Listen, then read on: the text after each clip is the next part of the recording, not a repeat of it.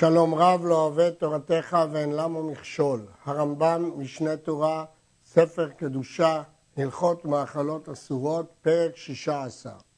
כל השיעורים האלו שנתנו חכמים בדבר האסור שנתערב במינו המותר, למדנו בפרק הקודם שמין שאסור שיתערב בשאינו מינו, בנותן טעם, צריך לטעום ולראות אם יש טעם של איסור.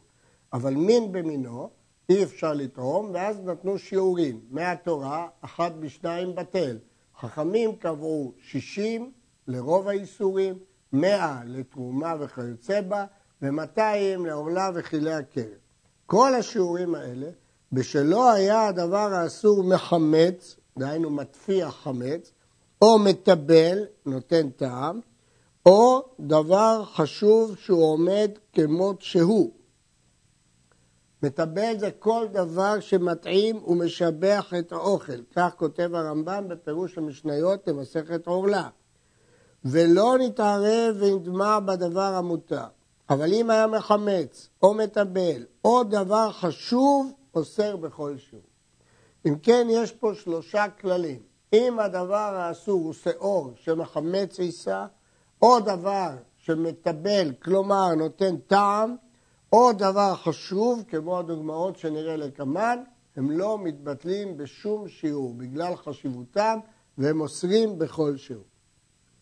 נשים לב היטב שהרמב"ם מדבר על מין במינו, ומשמע מדבריו, וכן הבינו רוב האחרונים, שמין שלא במינו, אפילו אם האיסור הוא מחמץ או מטבל או חשוב, בטל בנותן טעם, כי סוף סוף אם הוא לא נותן טעם, מה אכפת לי אם הוא חשוב או לא חשוב? הרי אין כלל טעם של האיסור. יש שחולקים וסוברים שגם בשלא מינו אוסר, אבל פשט דברי הרמב"ם שרק מין במינו. כיצד? שאור של חיטים של תרומה, שנפל לתוך עיסת חיטים של חולין, ויש בו כדי לחמץ, שאור של איסור של תרומה, והוא יכול לחמץ, הרי העיסה כולה מדומה, היא לא בטלה בשום כמות. וכן תבלין של תרומה שנפלו לכדורת חולין, ויש בהם כדי לטבל, והם ממין החולין, מין במינו, תבלין של איסור, הכל מדומה. ואף על פי שהשעור או התבלין אחד מאלף, כי בשום מקרה זה לא בטל. וכן שעור של כלי הכרם לתוך העיסה, או תבלין של עורלה לתוך הקדרה. הכל אסור בהנאה, אפילו אחד באלף, לא בטיל. אם זה מחמץ, מטבל או חשוב. דבר חשוב שהוא אוסר במינו בכל שהוא, מה שאמרנו שדבר חשוב לא מתבטא לעולם מין במינו, גם פה הרמב"ם מדגיש שהוא מדבר על מין במינו, שבעה דברים.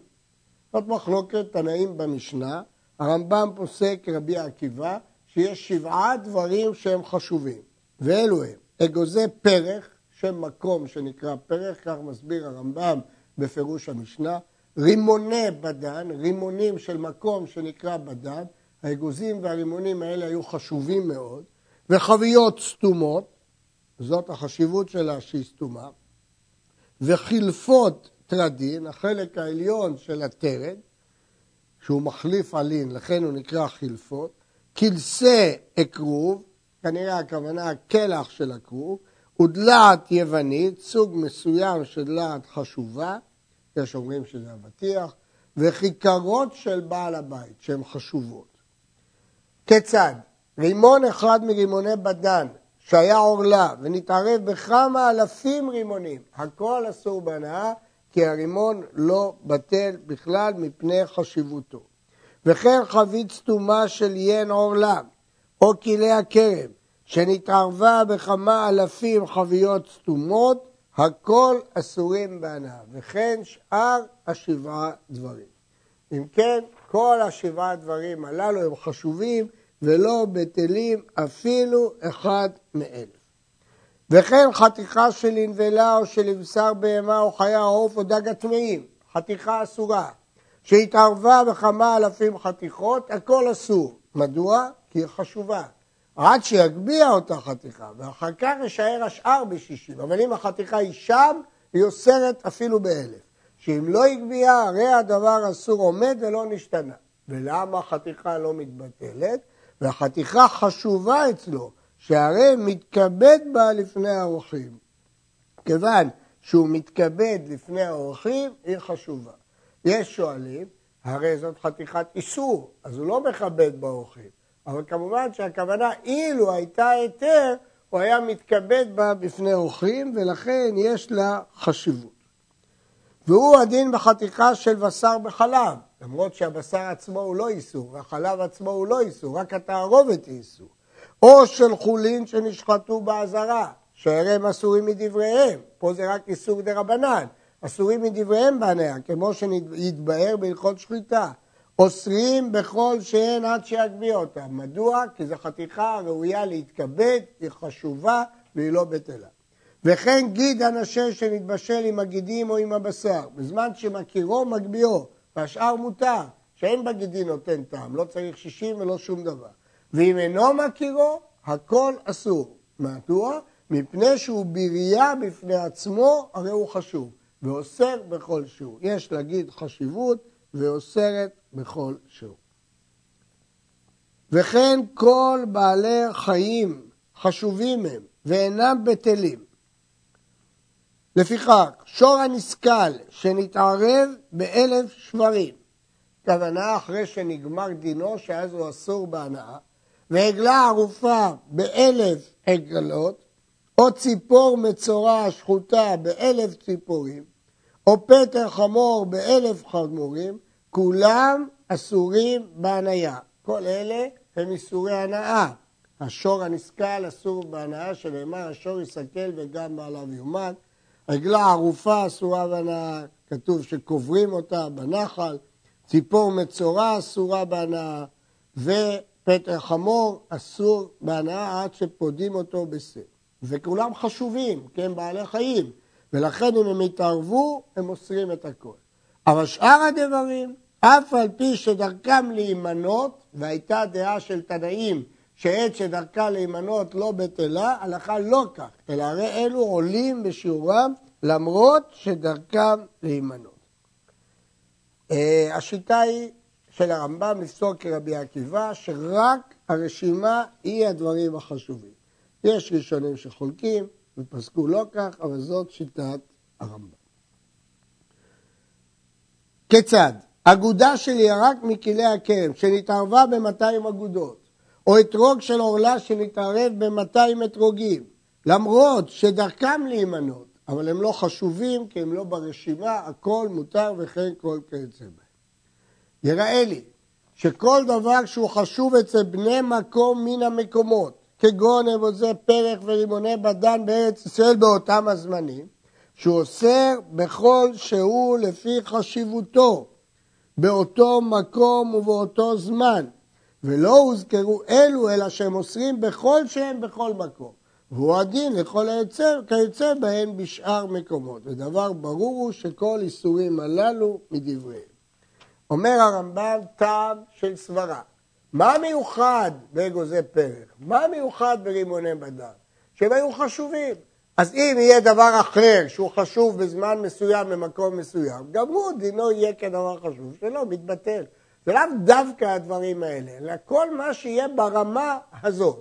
ולמה הוזכרה הרשימה הזאת? כי הם אוסרים בכל שהם בכל מקום. ולדברים אחרים רק במקום שהם חשובים. זאת סברת הרמב"ם מטעמו. נפל רימון אחד מן התערובת הזאת לשני רימונים אחרים מרימוני בדן. ונפל מן השלושה רימון אחד לרימונים אחרים, הרי אלו האחרים מותרים, שהרי הרימון של תערובת הראשונה בטל ברוב. ואם נפל מן התערובת הראשונה רימון לאלף, כולם אסורים. לא נאמר בטל ברוב אלא להתיר ספק ספקו. שאם ייפול מן התערובת השנייה למקום אחר, אינו עושה, וכן כל כיוצא בזה. זאת אומרת, כאשר יש רימון בדן שהוא חשוב, שהתערב, הוא אסר את כל התערובת, אחר כך מהתערובת נפל עוד רימון לרימונים אחרים, ונפל מן השלושה עוד רימון אחד, כולם מותרים, כי זה כבר ספק ספקה, ולכן כך חוזרים לדין הרגיל, שבטל ברוב. נתפצעו אגוזים אלו שנאסרו כולם מפני אגוז עורלה שביניהם. או נתפרדו הרימונים, ונתפתחו החביות, ונתחתכו הדילויים, ונתפרסו הכיכרות אחר שנאסרו, הרי אלו יעלו באחד ומאתיים. כל הסיבה שאסרנו, בגלל שהפירות האלה הם חשובים, אבל אם הם התפוררו, או נחתכו, או נפתחו, הם הפסיקו להיות חשובים, ואז הם בטלים לפי דיני הביטול הרגיל, אם זה עורלה, זה אחד ומאתיים. והוא הדין לחתיכת נבלה שנידוחה בכלל החתיכות. זה נעשה הכל כמוה, אז היא כבר לא חתיכה ראויה להתכבד. כיוון שהיא כבר לא חתיכה ראויה להתכבד, היא עולה בשישים. י"ב, ואסור לפצע אגוזים ולפרד הרימונים ולפתוח רחביות אחר שנאסרו כדי שיעלו באחד ומאתיים. לא נאמר שכיוון שאמרנו שאם הם נפצעו או התפרדו או נחתכו או נפתחו הם בטלים, אז נעשה כן לכתחילה. שאין מבטלים איסור לכתחילה, כבר למדנו שאסור לבטל איסור לכתחילה, ולמדנו בפרק ט"ו, ואם עשה כן קונסים אותו ועושים עליו כמו שבארנו. אמנם רק עליו, לא על אחרים, כפי שכבר למדנו. שעור של כלי הכרם ושל תרומה, שנפלו לתוך העיסה, לא בזה כדי לחמץ ולא בזה כדי לחמץ, ובשניהם כשהצטרפו כדי לחמץ. אין כמות מספיקה של שעור של כלי הכרם לחמץ את כל העיסה, ואין כמות מספיקה של תרומה, אבל ביחד הם יחמצו את העיסה. אותה עיסה אסורה לישראל, כי מבחינת ישראל אין הבדל אם זה כלי הכרם או תרומה, שניהם זה איסור, ומותרת לכהנים. וכן תבלים של תרומיו של כלי הכרם שנפלו לתוך הגדרה, ולא באחד מהם כדי לטבל, ובשניהם כדי לטבל. אותה גדרה אסורה לישראל, כי מבחינת ישראל גם זה וגם זה אסור, שהרי דבר אסור להם תבלה, ומותרת לכהנים, כיוון שהחלק של התרומה לא נעשה לכהנים, והחלק האחר של כלי הכרם לא היה בו כדי לחמץ לבד או כדי לטבל לבד. לכן זה מותר לכהנים. יש להדגיש שההלכה הזאת היא פסק הרמב"ם, אבל יש במשנה דעה אחרת שחולקת. י"ד, טבלין שהם שניים או שלושה שמות ממין אחד, או שלושה מינים משם אחד, מצטרפים לטבל ולאסור וכן לחמץ. כיצד? שעור של לחיטים ושעור של שעורים, הואיל ושם שעור אחד הוא, למרות שזה חיטים וזה שעורים, אינם כמין ושאינו מינו, אלא הרי הם כמין אחד ומצטרפים לשער בהם כדי לחמץ מהעיסה של חיטים. כי זה שעור וזה שעור, לא אכפת לי שזה חיטים וזה שעורים. אם היה טעם שניהם טעם חיטים, אז הם מצטרפים לחמץ מהעיסה של חיטים, או כדי לחמץ מהעיסה של שעורים, היה טעם שניהם כטעם שעורים. שלושה שמות ממין אחד כיצד, כגון כרפס של נהרות וכרפס של אפר, מדבר, וכרפס של גינה, אף על פי שלכל אחד מהם שם בפני עצמו, הואיל והם מין אחד, מצטרפים לטבל כי כולם זה כרפס. הרעב"ד חולק ומפרש שהמושג שלושה שמות ממין אחד הוא אחר לגמרי, שם זה מלשון לאו, כמו לא מן השם הוא זה. ולכן שלושה שמות זה כמו פלפל של כלאיים, פלפל של עורלה ופלפל דתרומה. שלושתם מצטרפים כי סוף סוף שלושתם פלפל, למרות שהם שמות שונים, איסורים שונים, זה חידוש גדול. זו דעת הרעב"ד, הרמב"ם לא יסכים עם זה. ושיטת רש"י כרמב"ם, שיטת רבנו תם כמו הרעב"ד. עיסה מחומצת, שנפל לתוכה שעור של תרומה או שעור של כלי הכרם. אז אי אפשר לבדוק עכשיו אם הוא יחמץ, כי העיסה כבר מחומצת. וכן גדרה מטובלת, שנפלו לתוכה תבלין של תרומה של עורלה של כלי הכרם. אי אפשר לבדוק אם זה טיבל, כי זה כבר היה מטובל קודם. אם יש בשעור כדי לחמץ, אילו הייתה עיסה מצה, ובתבלין כדי לטבל הגדרה, אילו הייתה תפלה, הרי הכל אסור. אנחנו צריכים לאמוד. אילולא העיסה הייתה מחומצת, אילולא הגדרה הייתה מטובלת, האם האיסור היה מספיק כדי לטבל ולחמץ? אסור, למרות שבפועל הוא לא טיבל וחימץ, אבל כיוון שהיה ראוי לטבל ולחמץ, ואם אין בהם כדי לטבל ולחמץ, יעלו בשיעורם, אז הם בטלים, תרומה באחד ומאה, עורלה וכלי הכרם באחד ומאתיים. התרומה מעלה את העורלה ואת כלי הכרם. כיצד? שאת תרומה שנפלה לתשעים, לתשעה ותשעים חולים. אז עכשיו יש לי שאת תרומה שלא התבטלה במאה, כי יש רק תשעים ותשע. ואחר כך נפל לכל חצי שאה של אורלה, או של קילי הקרב. אז יש לי שאת תרומה שנפלה ל-תשעים ותשע חולין, ולהם נפל חצי שאה של אורלה או חצי שאה של קילי הקרב. אין כאן איסור אורלה ולא איסור קילי הקרב, שהרי עלה באחד ומאתיים, ואף על פי שמקצת המאתיים תרומה. כיוון שיש עכשיו חצי שאה מול מאה שאים, אז זה אחד במאתיים, אז זה בטל. למרות שהמאה שאים מורכבים בחלקם מתרומה משאה, זה לא אכפת לי, כי התרומה מעלה את העולה. סוף סוף זה לא עולה, אז לכן זה מעלה את העולה. וכן, להפך, העולה וכלי הקרם מעלים את התרומה. כיצד? מאה שאה של עולה, או של כלי הקרם, שנפלו ל-עשרים אלף של חולים. כלומר, היחס הוא אחד למאתיים, מאה שאה כפול מאתיים זה עשרים אלף. נעשה את כל התערובת עשרים אלף ומאה, ואז התערובת מותרת, כי העורלה וכלי הקרם מותרו. ואחר כך נפל לכל מאתיים שאה ושאה של תרומה, הרי הכל מותר, ותעלה התרומה באחד ומאה, כי יש פה אחד ומאה כנגד התרומה. ואף על פי שמקצת המאה מעלים אותה עורלה או כלי הקרם, לא אכפת לי, מכיוון שחלק מהמעלה, למרות שזה עורלה או כלי הקרם, בכל זאת זה יכול להעלות את התרומה.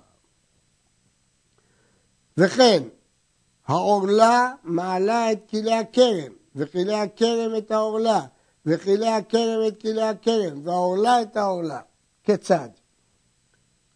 מאתיים שאה של עורלה או של כלי הקרם, שנפלו ל-ארבעים אלף חולין. אז יש פה יחס של אחד למאתיים שמתיר את התערובת. ואחר כך נפל לכל מאתיים שאה ושאה של עורלה או של כלי הקרם, הרי הכל מותר. כיוון שבטל האיסור שנפל תחילה, נעשה הכל כחולין המותרים. למרות שעכשיו נוסף פה עורלה או כלי הקרם, אבל כבר הכל התערובת הראשונה הפכה חולין, כיוון שכל התערובת הראשונה הפכה לחולין, למרות שביחס הסופי בין חלק העולה לחלק שאינו עולה הוא גדול מהיחס של אחד למאתיים, לא אכפת לי, כיוון שבתחילה כל התערובת התבטלה, ומה שיפול אחר כך לתערובת שוב מתבטל בתערובת, ולכן הכל מותר. בגד שצבעו בקליפי עורלה יישרף.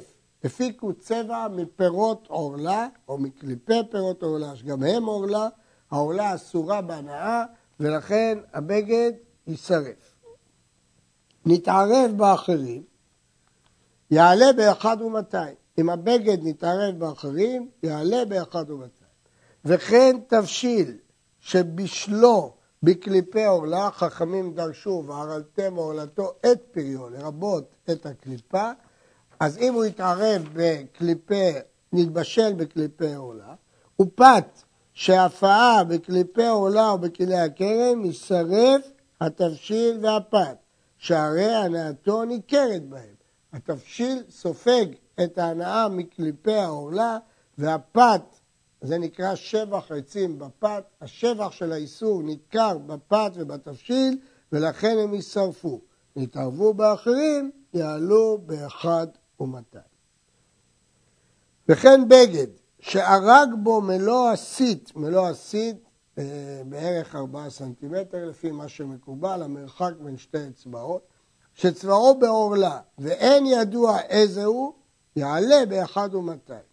נתערבו סמני עורלה וסמני היתר, יעלו באחד ומאתיים. מצבע במצבע, מים שישרו בהם קליפות עורלה וצבעו את המים, אבל במים אין ממשות של צבע, ייבטל ברוב, כי אין פה ממשות של קליפי עורלה. יש קושי, שהרי בבגד שצבעו בקליפי עורלה, אמרנו שיעלה באחד ומאתיים, וגם שם אין ממש ממשות. צריך לומר, אומר הרדב"ז, ששם נתפס הגוון בדבר שיש בו ממש, ופה זה במים, אז אין בזה ממשות. זה רק מים של צבע. הלכה כ"ב, תנור שהסיקו בקליפי העולה ובכלי הקרב.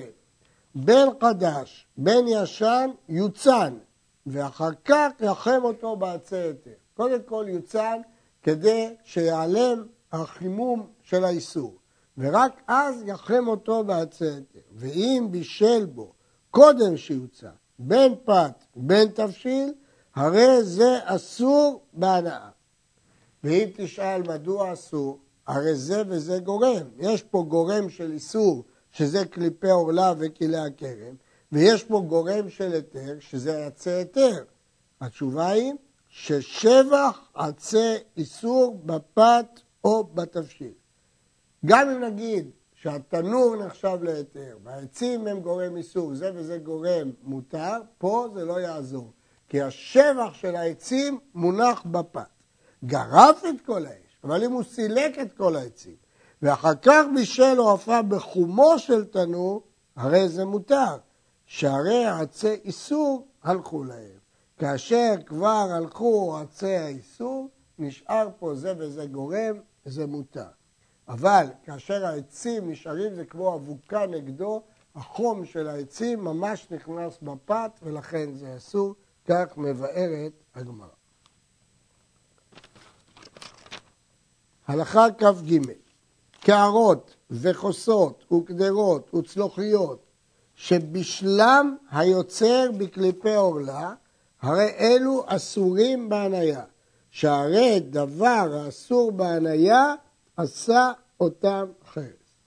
כלומר, כיוון שהדבר שאסור בהנאה הוא זה שבישל את הגדרה, הוא זה שהכין את הגדרה, הוא זה שעשה אותה, אז יש פה רק גורם איסור. כיוון שזה רק גורם איסור, לכן זה עשה אותם חרס. הדבר האסור הוא שעשה אותם חרס, ולכן יש פה רק גורם אחד של איסור והם אסורים. פת שבישלה על גבי גחלים של עצי עורלה מותרת, שכיוון שנעשו גחלים הלך איסורם, אבל פי שהם בערות. זה לא כמו עצים שהם אסורים, פה גחלים למרות שהם בערות, כבר ברגע שנהיו גחלים הלך האיסור. קדרה שבישל אותה בקליפי עורלה או בקליפי הקרב ובעצי היתר, הרי התבשיל אסור. למה? הרי יש פה זה וזה גורם, גם קליפי עורלה וגם עצי היתר. אבל פי שזה וזה גורם, שבשעה שנתבשלה מחמת עצי איסור, עדיין לא באו עצי היתר. ונמצא מקצת הבישול בעצי היתר ומקצתו באיסור. כן, הרמב"ם אומר שאם הוא בישל את הגדרה בעצים של היתר ובעצים של איסור, למרות שיש פה זה וזה גורם, וזה וזה גורם בדרך כלל מותר, כאן זה אסור. מדוע? כי אני אומר שייתכן שהעצים של האיסור בישלו לפני העצים של ההיתר. מדוע? מדוע אני חושב שזה היה קודם?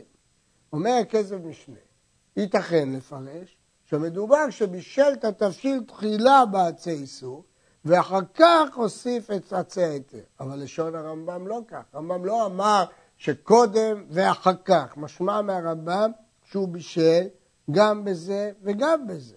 ולכן נשאר, הדבר נשאר בצריך עיון בשאלה הזו. נטיעה של עורלה שנתערבה בנטיעות, וכן ערוגה של כלי הכרם בערוגות, הרי זה לוקט לכתחילה מן הכל. קודם כל מותר לו ללקוט. אם הייתה נטיעה ב-מאתיים נטיעות וערוגה ב-מאתיים ערוגות, הרי כל הנלקט מותר מכיוון שהוא בטל ב-מאתיים. ואם היו בפחות מזה, הרי כל הנלקט אסור, כי הפירות לא התבטלו. ולמה התירו לו ללקט לכתחילה?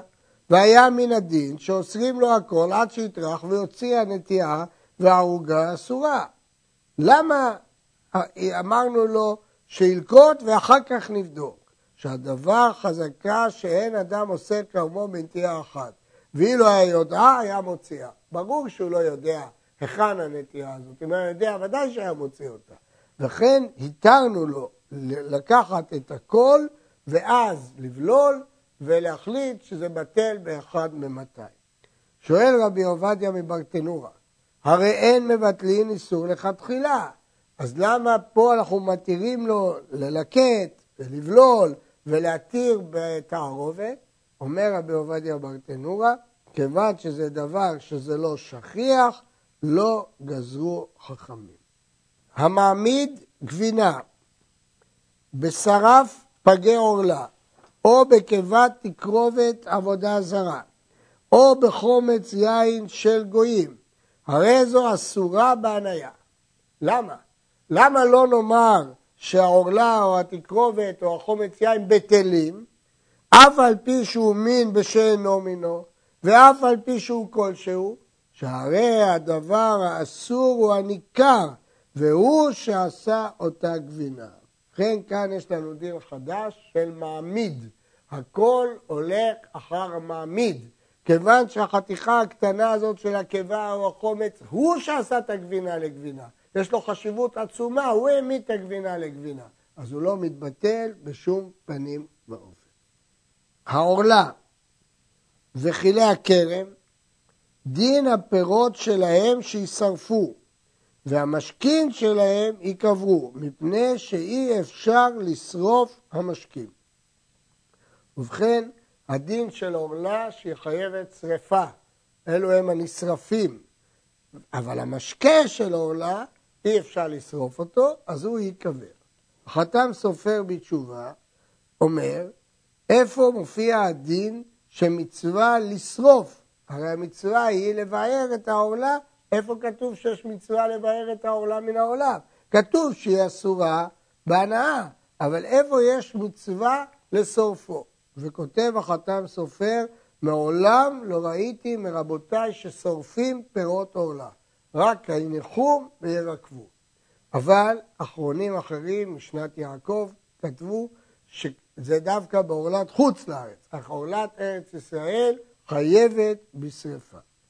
יש להעיר שזה נזכר באלו הם הנשרפים, אבל לפי החתם סופר, אלו הנשרפים, הכוונה שאם הוא ישרוף, אפרו יהיה מותר, כי דיו בשריפה, אבל לא שהוא חייב לרדוף ולשרוף אחריהם. אני שאלתי כמה תלמידי חכמים שהיו להם בארץ פרדסים של עורלה, אם המנהג היה לשרוף, אמרו לי לא, שהמנהג היה להסיר את הפרחים, אבל הם לא מכירים מנהג לשרוף. אבל לפי הרמב"ם, המצווה היא לשרוף את פירות העולם. יין שנתנסך לעבודה זרה, שנתערב עם היין, אוסר הכל בהניה בכל שהוא, כמו שאמרנו. הרמב"ם כבר פירט בפרק ט"ו הלכה ז', שיין שנתנסך לעבודה זרה, אוסר בכל שהוא, זה דינה של עבודה זרה, שבגלל חומרתה היא אוסרת בכל שהוא. במה דברים אמורים? כשהוא רק היין המותר על טיפה של יין נסך. המותר הוא רק לתוך האסור. אבל אם הראה יין נסך מצלצול קטן, כת חרס קטן, בקילוח דק, לתוך הבור של יין, אפילו הראה כל היום כולו, ראשון, ראשון בתים. זה נקרא כמה כמה בתים. כיוון שנופלת פיתה, טיפה ראשונה בטלה, טיפה שנייה שוב בטלה. ואם הראה מן החבית, לא מצלצול קטן, אלא קילוח גדול, בין שהראה מן המותר לאסור, מן המסור למותר, הכל אסור. לשעמוד היורד מפי החבית, גדול. אז לכן פה אי אפשר להגיד כמה כמה בתים. הרעב"ד מערער על הדין הזה של הרמב"ם. הלכה כ"ט, נתערב סתם ינם ביין, לא יין נסך. אלא יין שאנחנו לא יודעים אם נתנסך או לא נתנסך. סתם יין מדי הגוי שהוא אסור מדי רבנן, שמה נתנסך. הרי זה אוסר בכל שהוא בשתייה. גם הוא אוסר בכל שהוא, אבל בשתייה, לא בהנאה. וימכר כולו לגויים, ולוקח דמי היין האסור שבו, ומשליחו לים המלח, ים מלוח, ויהנה בשאר המאור. כלומר, הדין הוא שהוא מותר בהנאה, מלבד מאותו היין האסור. וכן אם נתערבה חבית של יין נסך בין החביות, הכל אסורים בשתייה ומותרים בהניה, ויוליך דמי אותה חבית לים המלח, כשימכור הכל לגוי. וכן בחבית של סתם ינם. אז כאן בחבית של יין נסך שנתערבה בין החביות, הכל אסורים בשתייה, אבל מותרים בהנאה חוץ מדמי אותה חבית. מים שנתערבו ביין או יין במים נחשב למין בשאינו מינו, בנותן טעם, מפני שמין בשאינו מינו. במה דברים אמורים? כשנפל המשקה המותר לתוך המשקה האסור. אבל אם נפל המשקה האסור לתוך המשקה המותר, ראשון ראשון בטל, כל טיפה ראשונה התבטלה. והוא שהוא רק מצלצול קטן, שהמריק ויורד מעט מעט, בקילוח קטן. ואיך יהיו המים אסורים? על איזה מים מדובר? איזה מים אסורים? כגון שהיו נעבדים, או תקרובת עבודה זרה. או שעבדו למים, או שהגישו את המים לפני מזבח של עבודה זרה. זה מים אסורים. בור של יין, שנפל לתוכו קיטון של מים תחילה, ואחר כך נפל לתוכו יין נסך. רואים את ין היתר כאילו אינו, והמים שנפלו משערים בהם עם יין נסך. מה הבעיה? היין הראשון היה מותר, אבל אם נשאר איתו זה יהיה מין במינו. אבל אם נתעלם ממנו ונשאר את היין במים זה יהיה מין בשאינו מינו, ואז הוא בטל בנותן טעם. אם ראויים לבטל טעם אותו יין נסך, הרי המים רבים עליו ומבטלים אותו והרי הכל מותר. יין נסך שנפל על הענבים ידיחם, ישטוף אותם במים והן מותרות באכילה. אם הם לא שהו זמן רב, הם לא בולעים ולכן מותרות באכילה. ואם היו מבוקרות, אם הענבים יש בהם בקעים, בין שהיין חדש, בין שהיין ישן, אם נתן טעם בענבים, הרי אלו אסורות בענב, ואם לאו, הרי אלו מותרות באכילה, כי הוא לא נתן טעם.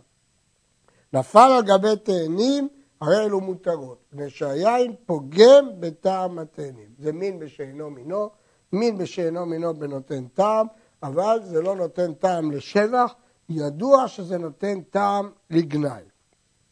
יין נסך, שנפל על החיטים, הרי אלו אסורות באכילה ומותרות בהניה.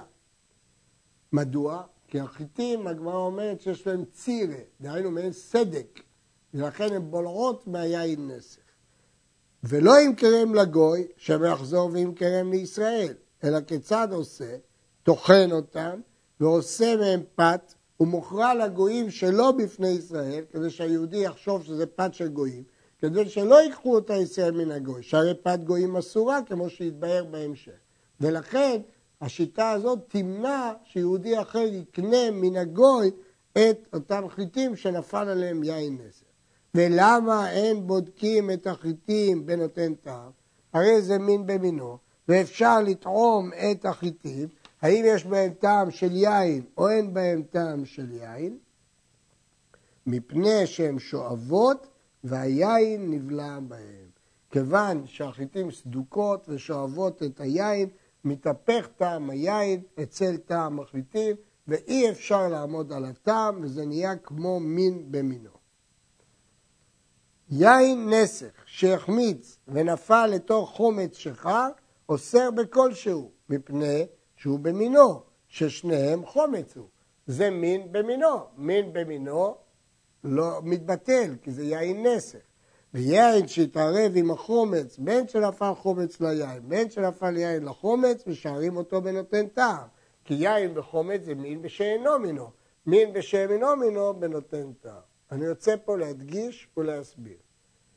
אמרנו שיין נסך שאוסר בכל שהוא, לפי שיטת הרמב"ם, דווקא מין במינו, אבל שלא במינו בנותן טעם. לכן מאוד חשובות ההלכות האחרונות, אם אני מסלק וכל הדינים שלמדנו, כיוון שאם זה יהיה מין במינו, זה יהיה אוסר בכל שהוא. אבל אם זה מין בשאינו מינו, זה עושה רק ונותן טעם, ואז זה כולה גדולה. עד כאן.